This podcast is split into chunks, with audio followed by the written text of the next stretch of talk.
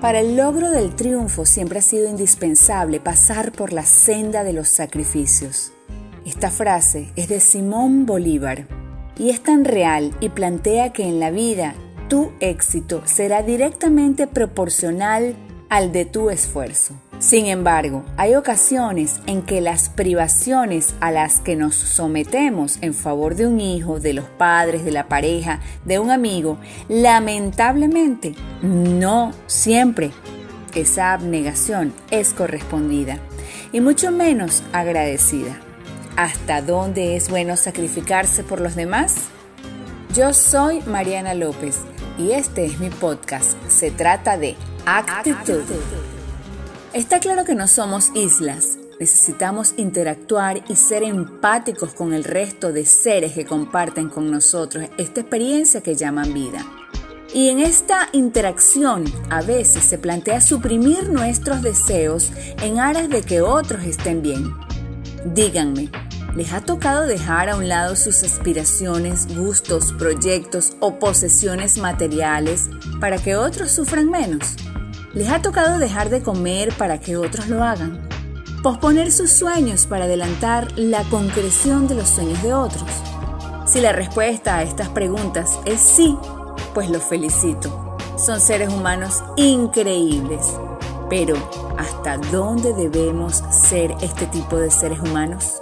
Cuando amamos sin reservas, estamos en peligro. Y cuando sacrificamos todo, mucho más porque directamente estamos afectando a la persona más importante del mundo, nosotros mismos. No siempre renunciar a algo por los demás deja saldo positivo. ¿Sí?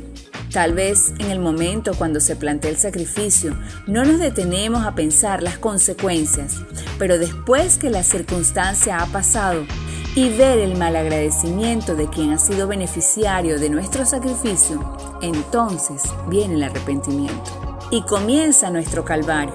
Caso contrario, cuando nuestro sacrificio es recompensado con agradecimiento, cuando vemos que la abnegación tuvo sus frutos, cuando sentimos la satisfacción del deber cumplido. Pero seamos sinceros, no siempre las cosas resultan así. Sería un final épico, el colofón perfecto, el cierre soñado de una película de fantasía. Pero la vida no es un cuento de hadas y nunca estamos exentos de las decepciones. ¿Qué procede entonces? Pues seguir amando. Pero hay que hacerlo sin olvidar que primero debemos amarnos a nosotros. Procede seguir siendo solidarios sin esperar nada a cambio y sin apostar todo siempre con reservas, entendiendo la naturaleza del ser humano.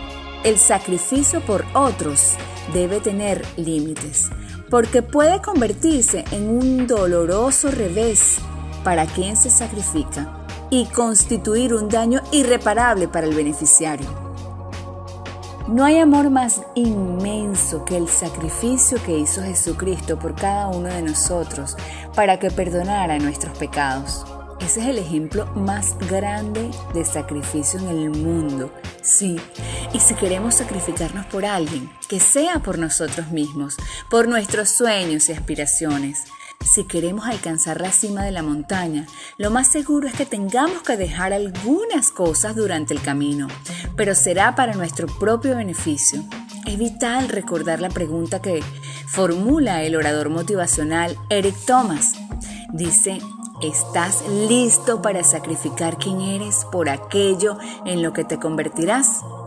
Que la respuesta sea sí, siempre sí, por nosotros, por lo que aspiramos y por aquellos a quienes amamos.